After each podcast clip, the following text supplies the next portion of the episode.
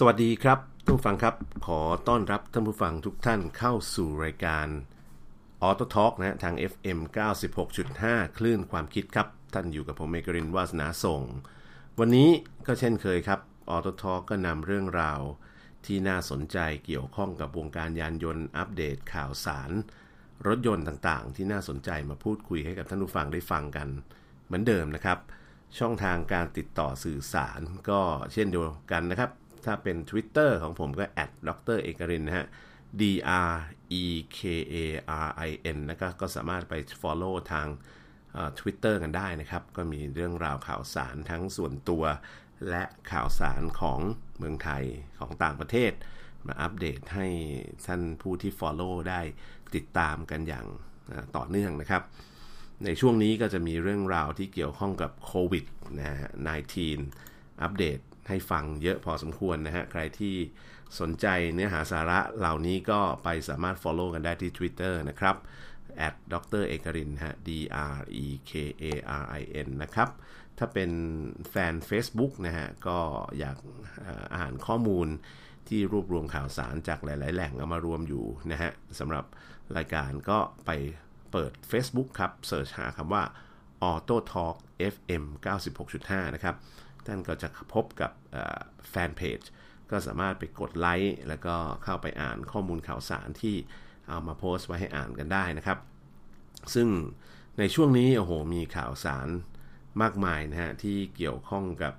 เรื่องราวของโควิด -19 นะฮะซึ่งก็แน่นอนละ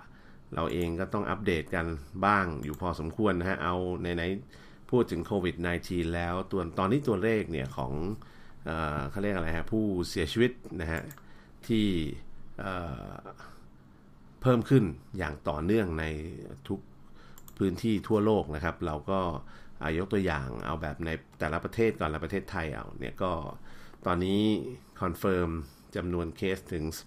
827 รายขึ้นไปแล้วนะครับ แล้วก็มีเสียชีวิตไป 4 นะฮะ แล้วก็หายกลับบ้านไปแล้ว 57 นะครับ แล้วก็ที่ยังคงอยู่ในสภาวะติดเชื้อนะฮะ อยู่เนี่ยก็คือ 766 คนนะเคสทั้งหมด 827 นะครับ อันนี้ลองมาดูตัวเลขเป็นเปอร์เซ็นต์กันหน่อย ดูแล้วก็ยังเป็นเปอร์เซ็นต์ที่ยังไม่น่าเป็นห่วงมากนักในแง่ของผู้เสียชีวิตนะครับ เพราะว่ามีผู้ติดเชื้อเนี่ยที่อยู่ในโรงพยาบาลทั้งหมดเนี่ย766 ท่านนะครับ แล้วก็ เอาเทียบกับเคสทั้งหมดแล้วกัน 827 เนี่ย มีผู้เสียชีวิตไป 4 ก็คิดเป็นแค่ 0.5%เท่านั้นเองนะครับ กับผู้ที่หายกลับบ้านไปแล้ว ตอนนี้จากเคสที่รักษาทั้งหมดนี้57 รายก็คิดเป็น 6.9%ก็ถือว่าเเป็นโรคที่ติดง่ายแต่รักษาหายช้านะต้องพูดอย่างนี้นะฮะ เพราะว่าพอเป็นโรคที่ติดง่ายรักษาหายช้าเนี่ยปัญหาที่เกิดตามมาก็คือว่าสถานพยาบาลหรือสถานกักกัน เชื้อโรคเนี่ยซึ่งเป็นสถานที่ปิดที่ทำให้คนที่ติดเชื้อตัวนี้แล้วเนี่ยสามารถอยู่ในพื้นที่ที่ไม่แพร่เชื้อให้ใครเนี่ยพื้นที่ลักษณะแบบนี้ก็จะมีจำกัดนะโดยเฉพาะโรงพยาบาลเนี่ยโอ้นะติดเชื้อเอายกตัวอย่างในต่างประเทศนี่ก็ติดเชื้อที่เป็นหมื่นคนเนี่ยไม่รู้จะไปพักโรงพยาบาลตรงไหนนะครับ ก็จะเกิดปัญหาตามมาได้พอสมควรนะฮะยัง ประเทศที่มีปัญหาหนักๆ ก็คือประเทศอิตาลีนะฮะ อิตาลีนี่ก็มี confirm case แล้วเนี่ยถึง 63,928นะที่ยังติดเชื้ออยู่ในขณะนี้เนี่ยเป็นเคสที่รักษาพยาบาลอยู่เนี่ยนะครับ 5418 นะฮะ เยอะมากครับ แล้วก็ที่เสียชีวิตไปแล้วเนี่ย 6,078 คน ซึ่งคิดเป็นเปอร์เซ็นต์เมื่อเทียบกับผู้ติดเชื้อเนี่ย ถึง 9.5%ด้วยกันนะครับ ถือว่าเป็นการเสียเปอร์เซ็นต์ที่มีผู้เสียชีวิตสูงมากนะครับในประเทศอิตาลีนะครับ แล้วก็รักษากลับบ้านไปแล้วเนี่ยนะครับในอิตาลีเนี่ยรักษากลับบ้านไปแล้ว 7,432 คนนะฮะ ถือว่าเป็นประมาณ 11.6%นะสังเกตว่าจำนวนผู้ที่ยังติดเชื้อ แล้วก็อยู่ระหว่างการรักษาพยาบาลถึง 50,000กว่าคนนะครับ ลองนึกสภาพว่าถ้าเป็นเมืองไทยเนี่ยโอ้โห ปัจจุบันก็มีปัญหากันเรื่องของการจะเอาผู้ติดเชื้อโควิด ไปพักกันที่ไหน เพราะว่าที่นามที่นอนในโรงพยาบาลเนี่ยปกติโดยเฉพาะโรงพยาบาลรัฐเนี่ยก็เต็มอยู่แล้วนะครับ ยิ่งมาเจอเหตุกรณีโรคโควิด -19 เข้าไปอีกเนี่ยยิ่งทำให้หนักหนาสาหัสมากมายทีเดียวนะครับ เรื่องนี้ก็เป็นเรื่องที่ผมว่าทุกคนต้องติดตามกันอย่างใกล้ชิดนะครับ แล้วก็พยายามจะควบคุม ปริมาณการแพร่ระบาดให้อยู่ในวงจำกัด ซึ่งตอนนี้ก็ถามว่าจำกัดไหมก็ไม่จำกัดแล้วล่ะ กระจายไป 40 กว่าจังหวัดนะฮะทั่วประเทศไทยนะครับก็เเรียกว่าค่อนประเทศละนะฮะ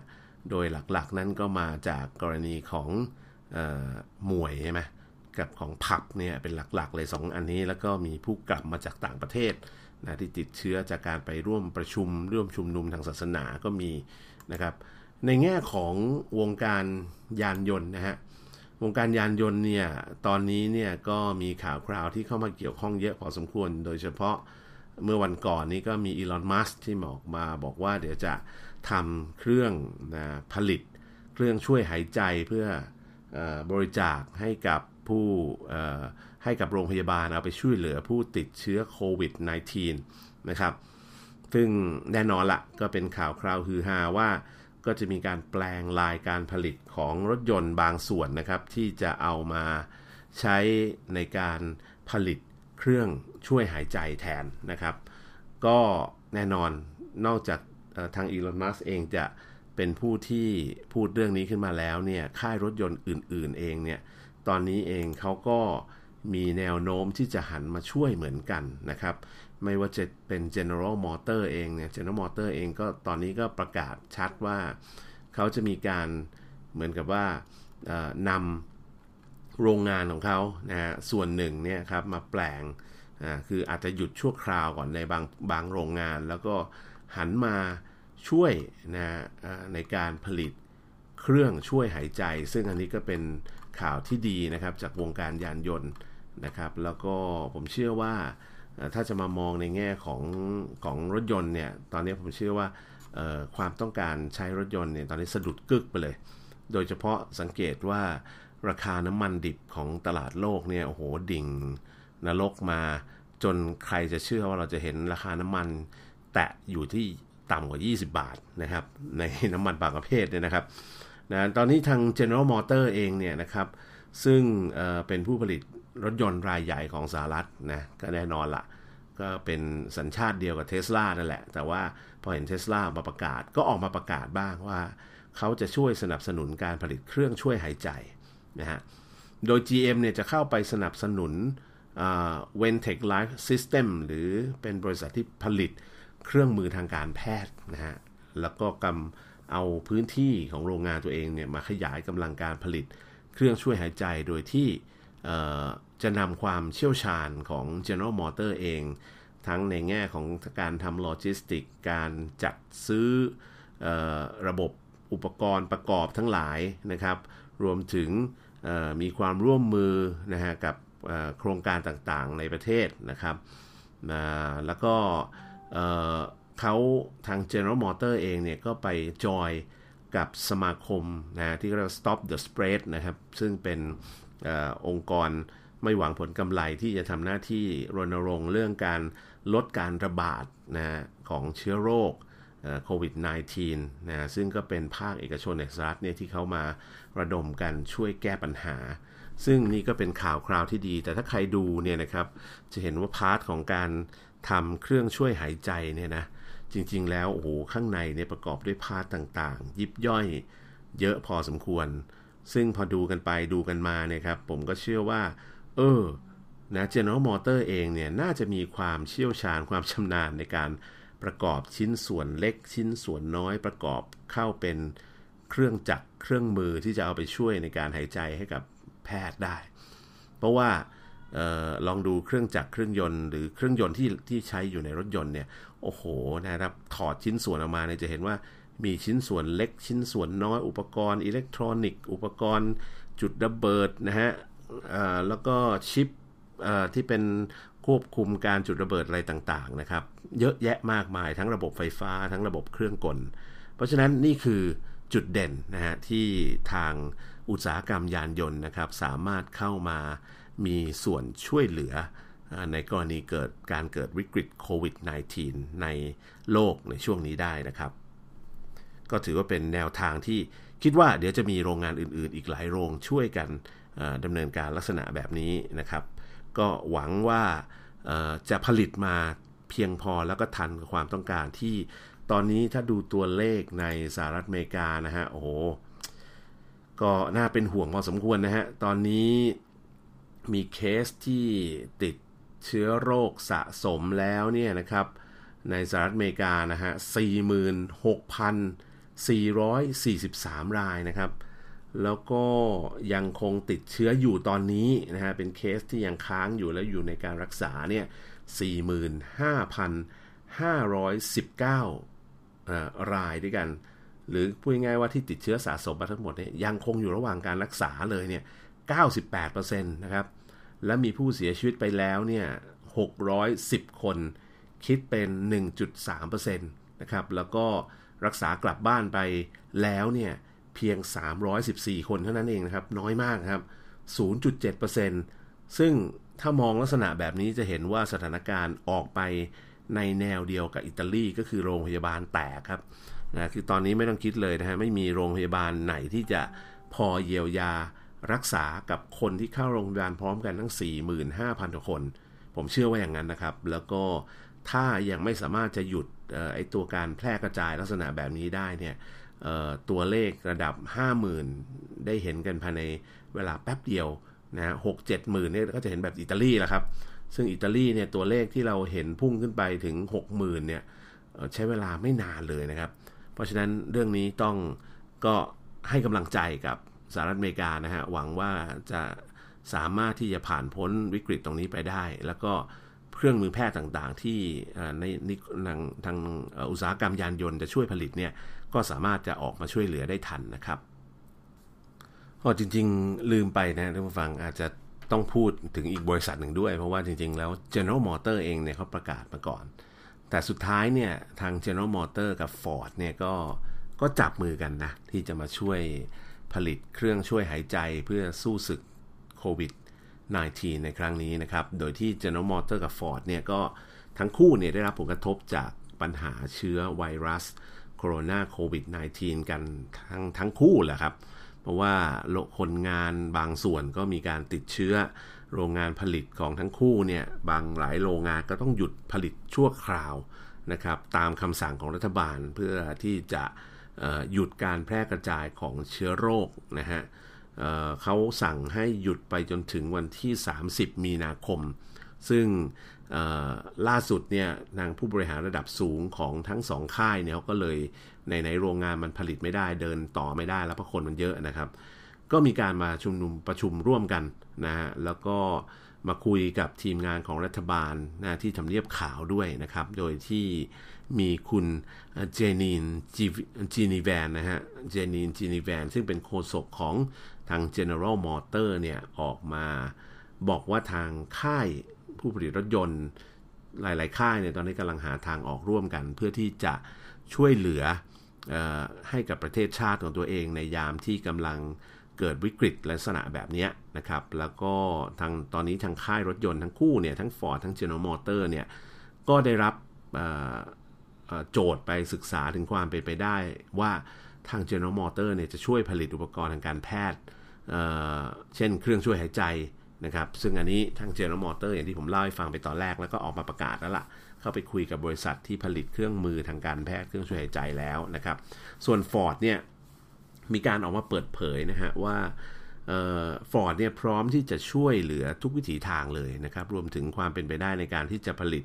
เครื่องช่วยหายใจและก็อุปกรณ์ทางการแพทย์ชนิดอื่น ๆ โดยก็ทางฟอร์ดเนี่ยก็ได้มีการหารือกับทางรัฐบาลสหรัฐแล้วนะครับกำลังพิจารณาความเป็นไปได้อยู่ว่าอุปกรณ์อะไรบ้าง ที่จะเอามาช่วยใช้พื้นที่ของบริษัทฟอร์ดในการผลิตเหล่านั้น แล้วก็มีพื้นที่ตั้งเครื่องจักรหรือไม่อย่างไร โดยอุปกรณ์ทั้งหมดเนี่ยจะถูกส่งไปช่วยเหลือผู้ที่ติดเชื้อโควิด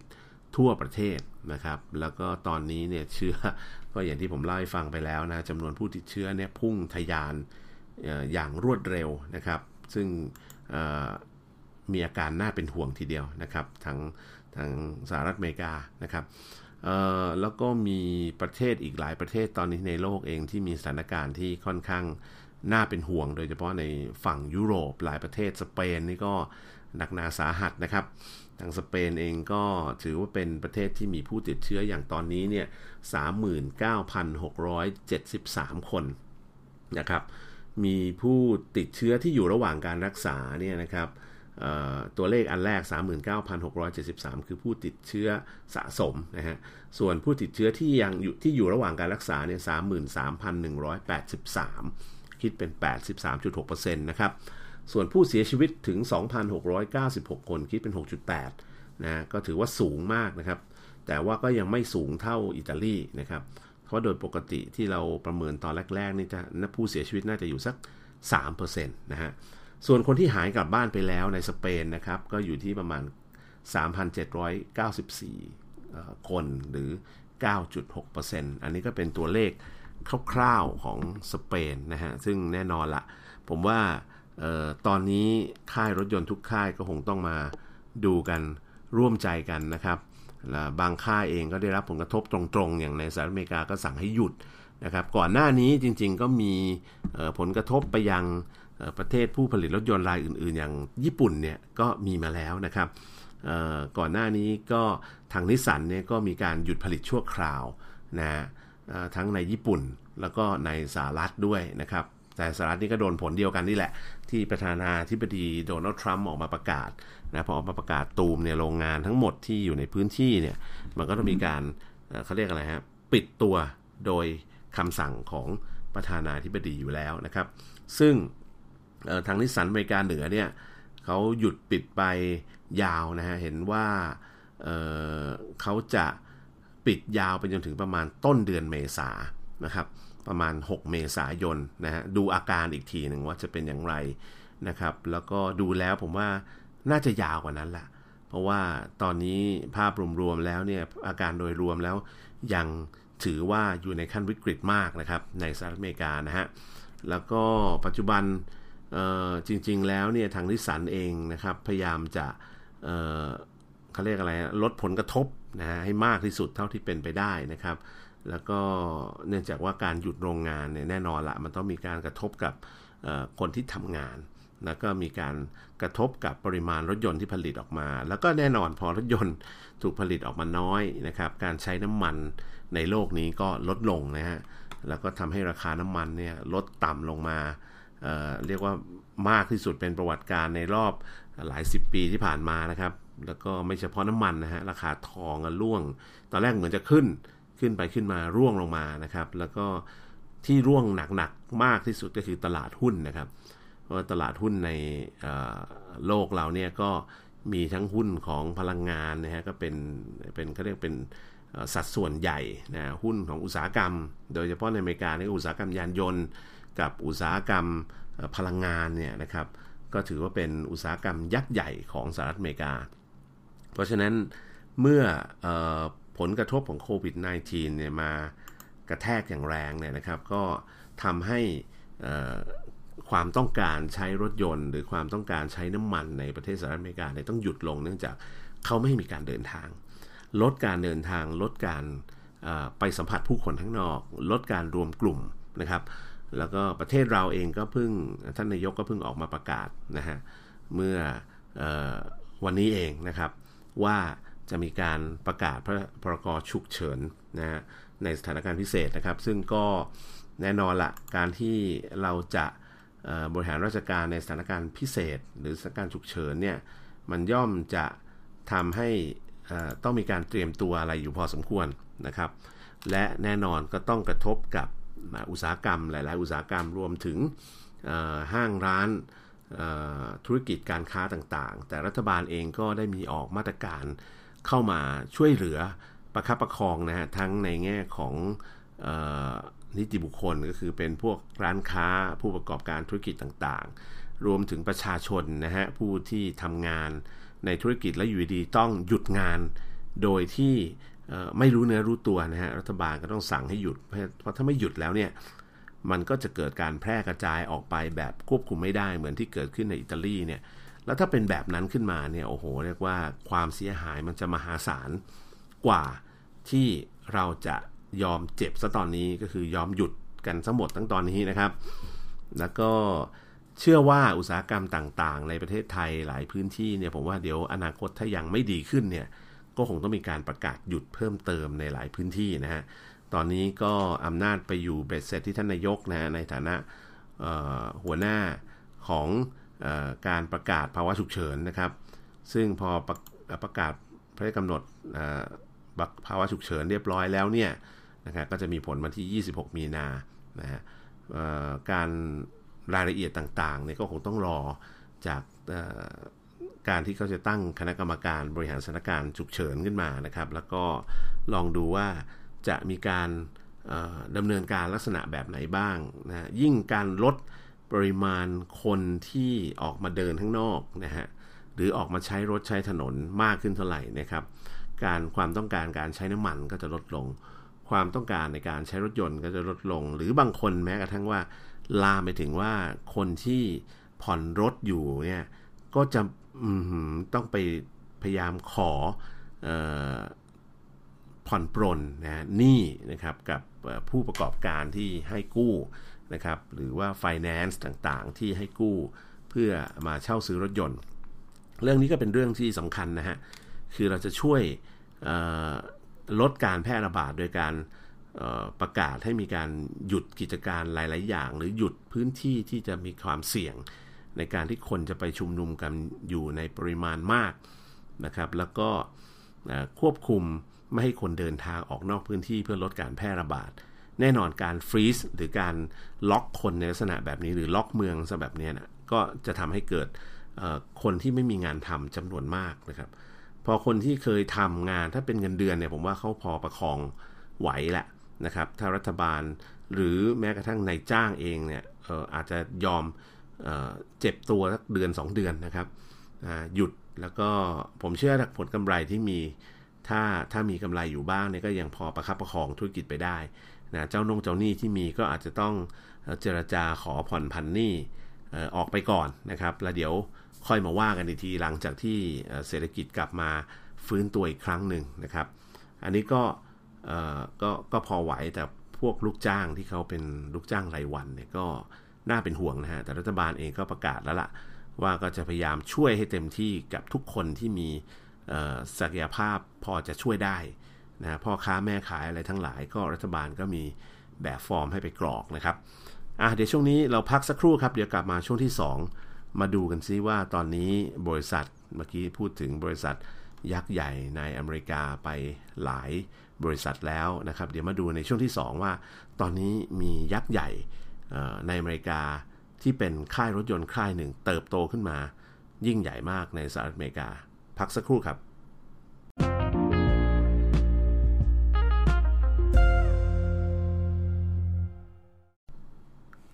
สวัสดีครับทุกฟังครับ ขอต้อนรับกลับสู่ช่วงที่ 2 นะฮะ กับรายการ Auto Talk ทาง FM 96.5 นะครับ ท่านยังคงอยู่กับผมเอกรินวาสนาส่งนะครับ แล้วก็แน่นอนเรามาพูดคุยกันต่อในเรื่องของธุรกิจยานยนต์นะครับ เมื่อช่วงที่1เนี่ยเราได้พูดคุยถึงสถานการณ์ของโควิด -19 ในโลกไปแล้วนะครับ ซึ่งแน่นอนละในในโลกเราเนี่ยก็ สถานการณ์ของโควิดเนี่ยหนักหนาสาหัสพอสมควร แล้วก็ในระดับโลกนะครับ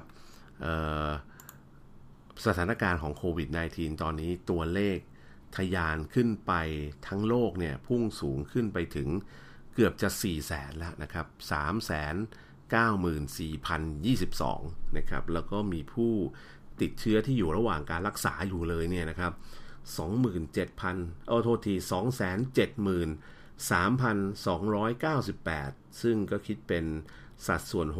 69.4%นะครับ แล้วก็มีผู้เสียชีวิตไปถึงทั่วโลกนะฮะ 17,250 คนแล้วนะครับ คิดเป็นเฉลี่ย 4.4%แล้วก็รักษาหายกลับบ้านไป1,3,474 คนนะคิดเป็น 26.3%นะฮะ ก็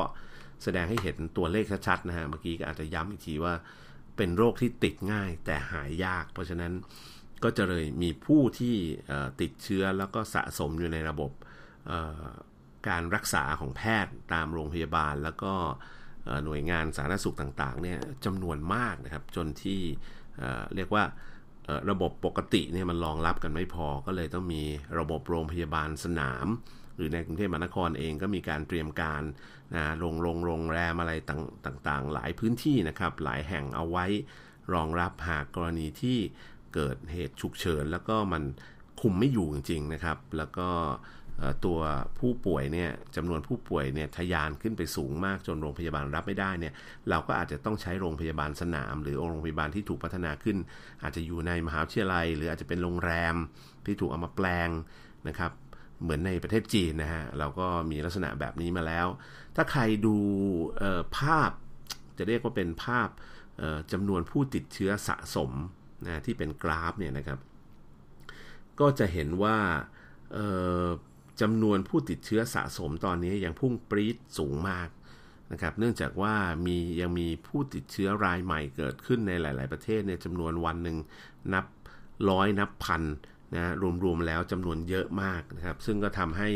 ตัวเลขกราฟคือตอนแรกเนี่ยมันพุ่งขึ้นมาอยู่ช่วงหนึ่งแล้วก็ดูเหมือนจะชะลอตัวเมื่อจีนชะลอตัว แต่ปรากฏว่ามีคนมาต่อยอดให้จีนนะฮะก็คืออิตาลีนะครับพออิตาลีติดตูมเนี้ก็กระจายไปทั่วยุโรปคราวนี้ก็พุ่งปรี๊ดกันขึ้นไปยังหาจุดสุดยอดของกราฟไม่เจอนะฮะตอนนี้นะครับทั้งทั้งในแง่ของผู้ติดเชื้อที่พุ่งสูงปรี๊ดขึ้นไป แล้วก็ผู้ที่ ติดเชื้อสะสมรวมถึงจำนวนผู้เสียชีวิตด้วยนะครับจำนวนผู้เสียชีวิตก็ก็เพิ่มสูงขึ้น แต่ว่าเมื่อคิดเป็นสัดส่วนแล้วก็อย่างที่บอกไปนะครับ ประมาณระดับโลกนี่อยู่ประมาณสัก 4.4%นะฮะซึ่งตอนแรกก็อยู่แถวแถว3นะครับ ตอนนี้เนี่ยก็ก็ถือว่าเป็นวิกฤตที่ต้องติดตามอย่างใกล้ชิดนะครับ ย้อนกลับมาดูที่ข่าวคราว วงการยานยนต์เมื่อสักครู่นี้ผมจั่วหัวไว้เรื่องของบริษัทยักษ์ใหญ่ในสหรัฐอเมริกาที่ตอนนี้ทะยานขึ้นมาเป็นค่ายรถอันดับ 2 แล้วนะครับซึ่งตอนนี้เอาเราก็มาดูข่าวคราวกันนะฮะ ตอนนี้ทางเทสลานี่แหละครับนะฮะก็คือค่ายรถยนต์ที่เป็นน้องใหม่ไฟแรง แล้วก็เป็นหัวหอกของวงการยานยนต์ไฟฟ้านะครับ หลังจากที่เขามีการส่งมอบรถยนต์ไฟฟ้า Tesla Model 3 หรือ Model 3 เนี่ยนะครับ ก็เขาไปเปิดตัวในตลาดจีนจำได้ไหมฮะ เขาไปตั้งโรงงาน Gigafactory ในประเทศจีนที่ใหญ่โตมโหฬารแล้วก็ใช้เวลาสร้างแค่ไม่กี่เดือนนะครับ ก็สามารถจะเสร็จแล้วก็เริ่มผลิตรถยนต์ออกมาขายได้ โดยที่เจ้าโมเดล3ตัวเนี้ยหรือโมเดล3ตัวเนี้ยก็ถูกผลิตออกมาขาย ในประเทศจีนนะครับก็เรียกว่าเป็นภาวะเฟื่องฟูสุดขีดของเทสลาแล้วราคาหุ้นของเท s l a มีบางช่วงก่อนหน้านี้ที่ผลิตโมเดล 3 ออกมาได้ล่าช้าเนี่ยจนคุณอะไรนะ Elon Musk เองเนี่ยต้องไปนอนเฝ้าอยู่ที่โรงงาน ไปปรับปรุงไปแก้ไขไปจัดระเบียบนะฮะโละใหม่ทำใหม่ จน โอ้โห เรียกว่าลองผิดลองถูกกว่าจะ ได้ไลน์การผลิตที่สมบูรณ์แบบ แล้วก็ผลิตรถยนต์ออกมาได้จำนวนคันเยอะตามที่ต้องการ เหมือนกับเป้าหมายที่เขาตั้งไว้เนี่ยนะครับ ซึ่งต้องบอกว่าโมเดล 3 หรือโมเดล 3 ของ Tesla เนี่ยเขาก็ล้อมาล้อเลียนนะ ผมเชื่อว่านะครับล้อเลียนมาจากฟอร์ดโมเดล T นะตัว T นะฮะนะซึ่ง Ford Model T นี่ก็ถือว่าเป็นรถยนต์ที่ผลิตเป็น mass product รุ่นแรกของโลกเลยก็ว่าได้นะครับทาง Elon Musk เองก็คงได้แรงบันดาลใจจากโมเดล T ที่ Ford ผลิตออกมาขายเป็น mass product เนี่ย ก็ทำโมเดล 3 ออกมา ก็คือโมเดล 3 นะครับมันอาจจะพ้องเสียงกัน T กับ 3 นะฮะ T ก็คือตัว T กับ 3 ที่แปลว่า 3 เนี่ยนะครับ พอทำออกมาแล้วก็ปรากฏว่า เฮ้ย มันก็เป็นอย่างนั้นจริง ๆ นะ เพราะว่าโมเดล 3 ที่หรือโมเดล 3 ที่ทาง Tesla ผลิตออกมาเนี่ยทำให้มูลค่าของหุ้น Tesla เนี่ยขยับแซง Volkswagen นะครับ ขึ้นไปตอนนี้กลายเป็นค่ายรถยนต์ที่ใหญ่ที่สุดในโลกเป็นอันดับ 2 นะฮะ รองจากโตโยต้าไปเรียบร้อยแล้วนะครับ แล้วใครจะเชื่อครับ ใช้เวลาเพียง 17 ปีนะฮะ นับตั้งแต่ก่อตั้งบริษัท จนถึงขึ้นมาเป็นอันดับ 2 ของผู้ผลิตรถยนต์โลกนะครับ ฟังดีๆนะฮะเราไม่ได้บอกว่ารถยนต์ไฟฟ้านะครับ นี่คือรถยนต์ของโลกนะฮะรวมทั้งรถยนต์ทุกประเภทนะครับเทสลาเนี่ยกลายเป็นค่ายรถยนต์ หรือบริษัทรถยนต์ที่มีมูลค่าสูงอันดับ 2 ของโลก คนที่มีอันดับหนึ่งปัจจุบันของโลกก็คือโตโยต้านะครับ สมัยก่อน Volkswagen เนี่ยอออยู่อันดับ2ฮะตอนหลังเนี่ย Volkswagen เองก็ไปพบปัญหาชีวิตกับการผลิตเครื่องยนต์ดีเซลขายในยุโรป แล้วก็ไปโดนคดีฟ้องร้องนะฮะจนทำให้มีปัญหาต้องจ่ายเงินกันเป็นแสนแสนล้านเหรียญนะฮะก็เรียกว่าแทบจะเจ๊งอะเกือบเจ๊งอะครับ แต่ว่าด้วยความที่เขาเป็นยักษ์ใหญ่แล้วเขาก็เขาก็มีแบรนด์อยู่ในมือเยอะนะครับ เพราะฉะนั้นการที่บาดเจ็บสาหัส ก็ไม่ได้แปลว่าจะตายนะเขาก็ยังสามารถที่จะประคับประคองให้รอดพ้นวิกฤตตรงนั้นมาได้ โดยการยอมจ่ายค่าปรับอะไรก็ว่ากันไปนะครับ พอโมเดล 3 เนี่ยออกมาขายเทสลาโมเดล 3 ออกมาขายในจีนแล้วหุ้นพุ่งขึ้นไปเนี่ย มันก็เลยทำให้มูลค่าหุ้นนะฮะของเทสลาเนี่ยปรับขึ้นต่อเนื่องจนทะลุ 594.5 เหรียญสหรัฐ นะฮะแล้วก็อันนี้คงคงก่อนเกิดวิกฤตโควิดนะฮะว่าก็ด้วยเหตุที่ว่านี้แหละ มูลค่าการตลาดหรือทางตลาดของเทสลาก็เลยขยับขึ้นไปอยู่ 1,700 ล้านเหรียญแซงหน้า Volkswagen ซึ่งเคยอยู่อันดับ 2 นะฮะ ตอนนั้นมูลค่าทางตลาดของ Volkswagen เนี่ย อยู่ไม่ถึงแสนล้านนะฮะ แต่ก็เฉียดเฉียดนะครับประมาณ 99,400 ล้านเหรียญสหรัฐนะครับทาง เทสลาเพิ่งแซงไปเป็น 1,700 ล้านเหรียญสหรัฐ ซึ่งพอมองไปมองมาแล้วโอ้โหแม่พี่โตโยต้าอันดับหนึ่งของเราเนี่ย เรียกว่ายังรักษาระยะห่างไว้ได้ดีพอสมควร เพราะว่าค่ายรถยนต์อันดับหนึ่งเนี่ยมูลค่าการตลาดของเขาเนี่ยนะมูลค่าทางตลาดของเขาเนี่ยสองแสนสามหมื่นสองพันล้านเหรียญสหรัฐนะครับ สองแสนสามหมื่นสองพันล้านเหรียญก็ทิ้งห่างเทสลาซึ่งตอนนี้ตามมาเป็นอันดับ 2 อยู่ก็อยู่แสนกว่าล้านนะครับซึ่งซึ่งก็ไม่ใช่น้อยนะฮะต้องใช้เวลาอีกพักใหญ่ละเนี่ยนี่คือความใหญ่โตของโตโยต้านะฮะซึ่งถือว่าเป็นบริษัทรถยนต์ยักษ์ใหญ่ของโลก ซึ่งพอการการที่เขาเป็นบริษัทรถยนต์ยักษ์ใหญ่ของโลกเนี่ยการปรับตัวให้ทันกับการเปลี่ยนแปลงของโลกเนี่ยก็อาจจะทำได้ช้ากว่าคนอื่น นะยกตัวอย่างเช่น กรณีของยานยนต์ไฟฟ้าอย่างเงี้ยฮะ จริงๆโตโยต้าเองผมว่าเขามีพร้อมพร้อมระดับหนึ่งเลยนะเขาเคยทำไฮบริดปลั๊กอินมา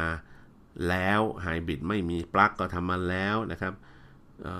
Prius เนี่ยก็ถือว่าเป็นรถที่ได้รับความนิยมสูงตอนนั้นที่ออกมาเป็น plug-in นะแต่อยู่ดีโตโยต้าเองกลับไม่ยอมผลักดันรถยนต์ไฟฟ้า 100%แต่ดันหันไปสนใจเขาเรียก รถยนต์ที่ใช้ไฮโดรเจนนะหรือเป็น fuel cell ก็คือ Toyota m i r e ใช่ไหมจำได้ไหมตอนนั้นพยายามจะเอามาเปิดตัวทั่วโลกเลยนะครับ หวังว่าจะได้รับกระแสตอบรับของรถยนต์ของโลกใหม่ว่างั้นเถอะ ก็ปรากฏว่าไปไม่รอดนะฮะก็ก็ก็เดี้ยงไปนะครับ ตอนนี้ก็ยังยังพยายามทำตลาดกันอยู่แต่ว่าเนื่องจากว่าการที่เราจะ มีรถยนต์ที่ต้องเติมไฮโดรเจนเนี่ยมันหมายความว่าการที่เราต้องสร้างโครงสร้างพื้นฐานใหม่ทั้งหมดเกือบทุกอย่างว่างั้นเถอะ เพราะอะไรเพราะว่า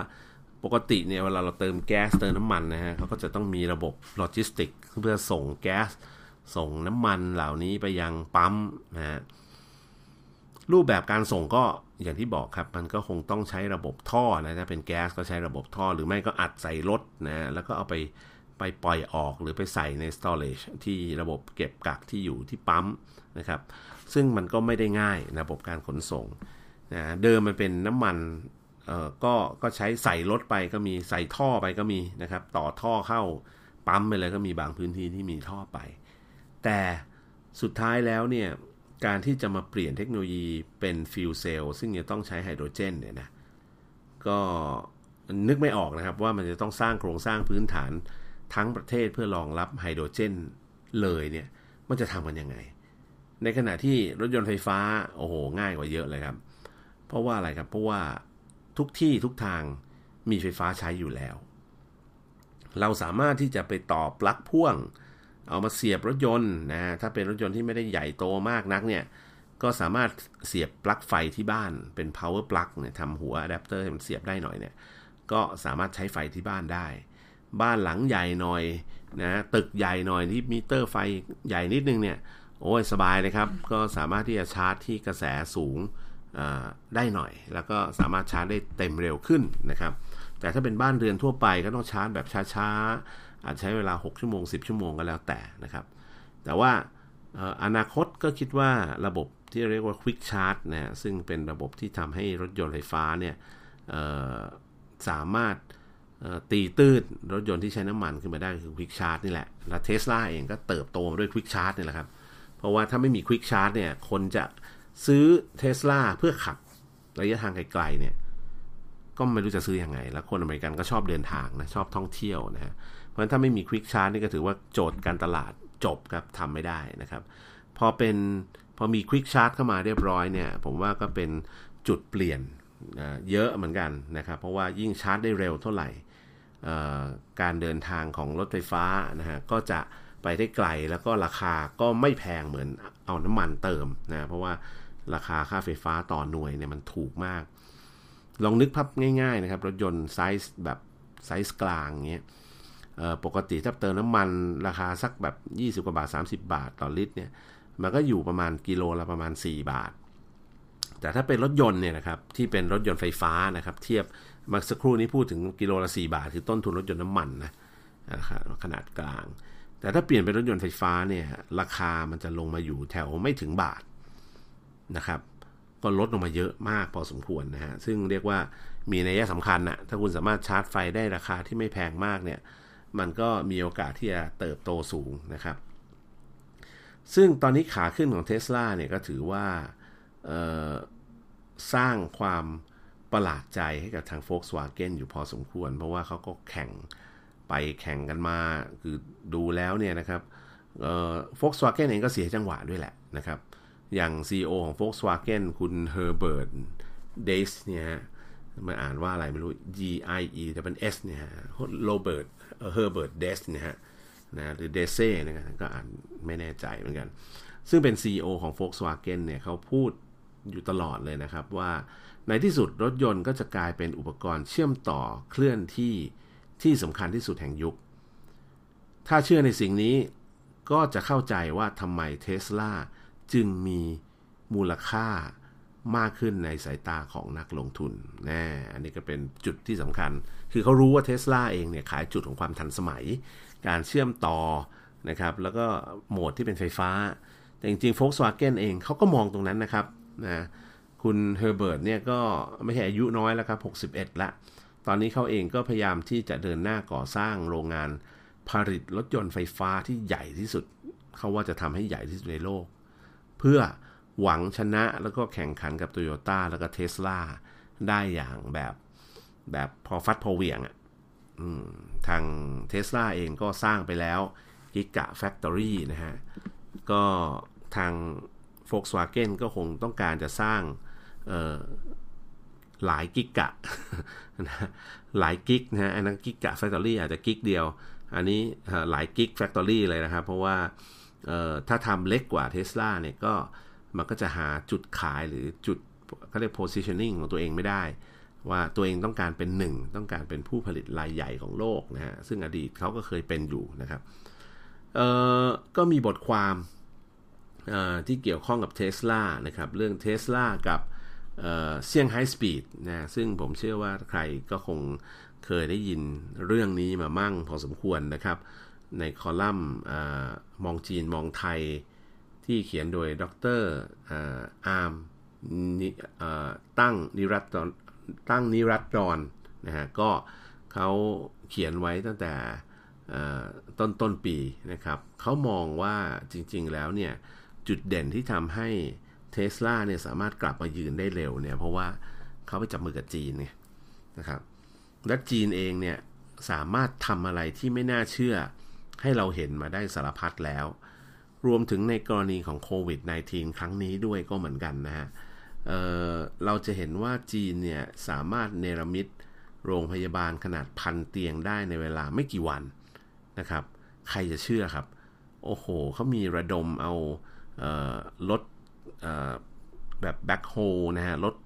เกรดรถอะไรต่างๆ เข้ามาปรับพื้นที่ที่เป็นพื้นที่โล่งนะครับ แล้วก็เท lean เทคอนกรีตนะฮะให้เป็นพื้นที่แข็งแล้วก็เรียบเสมอกันทำลานจอดรถใหญ่โตมโหฬารแล้วก็พร้อมกับการเอาคอนเทนเนอร์สำเร็จรูปที่เป็นห้องห้องห้องอยู่แล้วเนี่ยมาวางซ้อนๆกันเหมือนคอนโดครับ แล้วก็มีบันดงบันไดเอามาพร้อมเชื่อมต่อ สุดท้ายเนี่ยใช้เวลาไม่เท่าไหร่เองก็สามารถที่จะเนรมิตโรงพยาบาลขนาดเป็นพันเตียงขึ้นมา ให้คนเข้าไปพักอาศัยแล้วก็ใช้รักษาโรคโควิด -19 ได้นะครับ ถ้าลองมามองในแง่ของเซี่ยงไฮสปีดในแง่วงการรถยนต์ก็คือนี่แหละ โรงงานกิกกะแฟคทอรี่ที่ ประเทศจีน ซึ่งทางเทสลาจับมือกับจีนก็ใช้เวลาแค่ 10 เดือนเท่านั้นเองในการก่อสร้าง ในขณะที่ถ้าเป็นโรงงานประเภทเดียวกันเนี่ยเหมือนกันเลยเนี่ยนะครับ ไปทำในสหรัฐอเมริกาเนี่ยจะใช้เวลาก่อสร้างถึง 2 ปีด้วยกัน คิดดูสินะครับเท่ากว่านะครับนะแล้วก็ปัจจุบันโรงงานที่กิกะแฟคทอรี่ในเมืองจีนเนี่ยตอนนี้ผลิตรถยนต์ไฟฟ้าได้ชั่วโมงละ 28 คัน ก็เท่ากับผลิตได้คันใหม่ทุกๆ 2 นาที แล้วก็เขาตั้งเป้าวันในปี 2563 คือปีนี้นะครับ ก็จะต้องผลิตให้ได้ 150,000 คัน ผมไม่แน่ใจว่าพอมีโควิด -19 แล้วจีนเนี่ย ซึ่งเป็นแหล่งผลิตรถยนต์part ต่างๆ รายใหญ่ของโลกรวมถึงเมืองอู่ฮั่นด้วยเนี่ยนะครับ ซึ่งเป็นเมืองที่ผลิต part รถยนต์ ทั้งรถยนต์ธรรมดา รถยนต์ไฟฟ้าอยู่เยอะพอสมควร รวมถึงรถไฟฟ้าที่เป็นระบบรางด้วยเนี่ยจะกระทบไปมากมายแค่ไหนนะครับ ซึ่งเดี๋ยวต้องติดตามว่าไอ้แสนห้าหมื่นคันที่บอกจะเสร็จสมบูรณ์ หรือทำได้ในปีนี้เนี่ยนะครับจะสามารถทำได้ไหม นอกจากนั้นเขาจะใช้เวลาส่วนที่เหลือเนี่ยต่อเติม แล้วก็ยกระดับกำลังการผลิตให้ได้ 5 0 0แสนคันนะฮะเเรียกว่า อีกไม่กี่เดือนข้างหน้านี่เขาก็จะมีกำลังการผลิตถึง 5 0 0แสนคัน ถ้าเป็นไปตามแผนเขา แต่นี้ก็ต้องติดตามนะครับ เพราะว่าข่าวใหม่ยังไม่ได้ออกมานะครับ ว่าทางเทสลาเองสะดุดกับการผลิตในโรงงานจีน เนื่องจากวิกฤตของโควิด -19 เนี่ย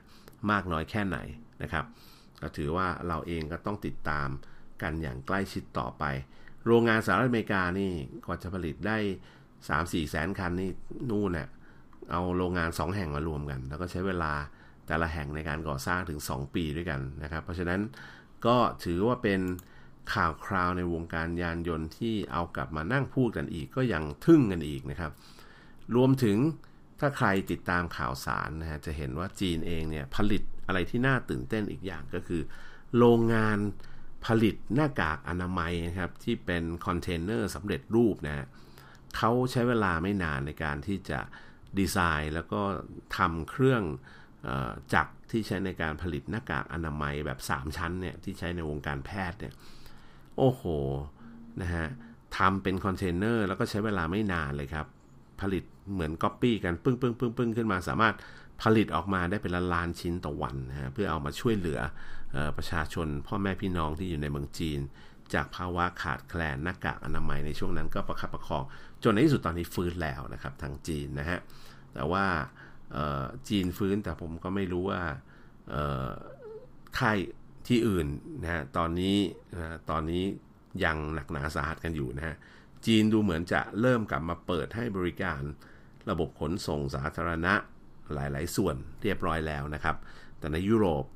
โดยเฉพาะอุตสาหกรรมยานยนต์ในยุโรปผมว่าน่าจะหนักหนานะครับช่วงนี้ครับ เรามาทิ้งท้ายกันด้วยข่าวนี้แล้วกันนะครับ ก็เป็นเรื่องที่น่าสนใจเกี่ยวกับตลาดยานยนต์ไฟฟ้าปลั๊กอินนะฮะ ซึ่งช่วงนี้อย่างที่ทราบว่าทั่วโลกประสบปัญหาเศรษฐกิจรวมถึงการแพร่ระบาดของไวรัสโควิด -19 ไปทั่วโลกนะครับ ยอดขายรถยนต์ทั่วโลกเนี่ยลดลงต่ำกว่า 21%ด้วยกันนะครับ โดยประมาณการนะฮะ ลดลงมาถึง 21%นะครับ แล้วก็ เป็นที่น่าแปลกใจว่าการที่รถยนต์ทั้งหมดเนี่ยยอดขายลดลงนะครับ แต่ว่าสิ่งที่แตกต่างกับคนอื่นก็คือรถยนต์ที่เป็นปลั๊กอินหรือปลั๊กอินไฮบริดหรือรถยนต์ไฟฟ้า อย่างล่าสุดเนี่ยฮุนไดเขาออกมาประกาศว่ารถปลั๊กอินไฟฟ้าของเขาเนี่ยตอนนี้เขามียอดผลิต ยอดจอง ยอดขายเพิ่มขึ้นจากปีที่แล้วนะฮะเป็น ถึง 4,036 คันนะหรือเพิ่มขึ้น 22.2%เมื่อเทียบกับปีที่ผ่านมานะครับ คิดเป็นสัดส่วนประมาณ 4.5%ของตลาดทั้งหมดนะเมื่อเทียบกับเดือนมกราคม 2020 นี่ที่ผ่านมานี่เองนะครับนะครับ แล้วก็ประมาณสักเดือนตุลาคม 2019 นะครับ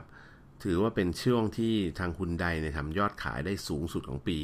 นะรุ่นสำคัญสำคัญในปี 2020 ที่ขายได้ดีมากๆก็คือฮุนไดโคนาซึ่งเป็นรถยนต์ไฟฟ้า 100%นะครับทำยอดขายทั่วโลกได้ถึง 2,279 คันนะครับ ทางเกาหลีใต้เองเนี่ยขายได้แค่ 213 คันนะครับ แล้วก็ Ioniq นะฮะ Hyundai Ioniq นะครับ ก็เป็นรถยนต์ไฟฟ้า 100%เหมือนกัน ขายได้ 1,160 คันนะครับ จะเห็นได้ว่าไม่ว่าจะเป็น Ioniq หรือไอออนิกหรือว่า Kona เนี่ยทั้ง 2 รุ่นนี้ถือว่าเป็นรถยนต์ SUV นะที่ได้รับความสนใจสูงนะครับนะก็เติบโตส่วนกระแสครับ วันนี้หมดเวลาครับลากันไปก่อน พบกันใหม่สัปดาห์หน้าครับ สวัสดีครับ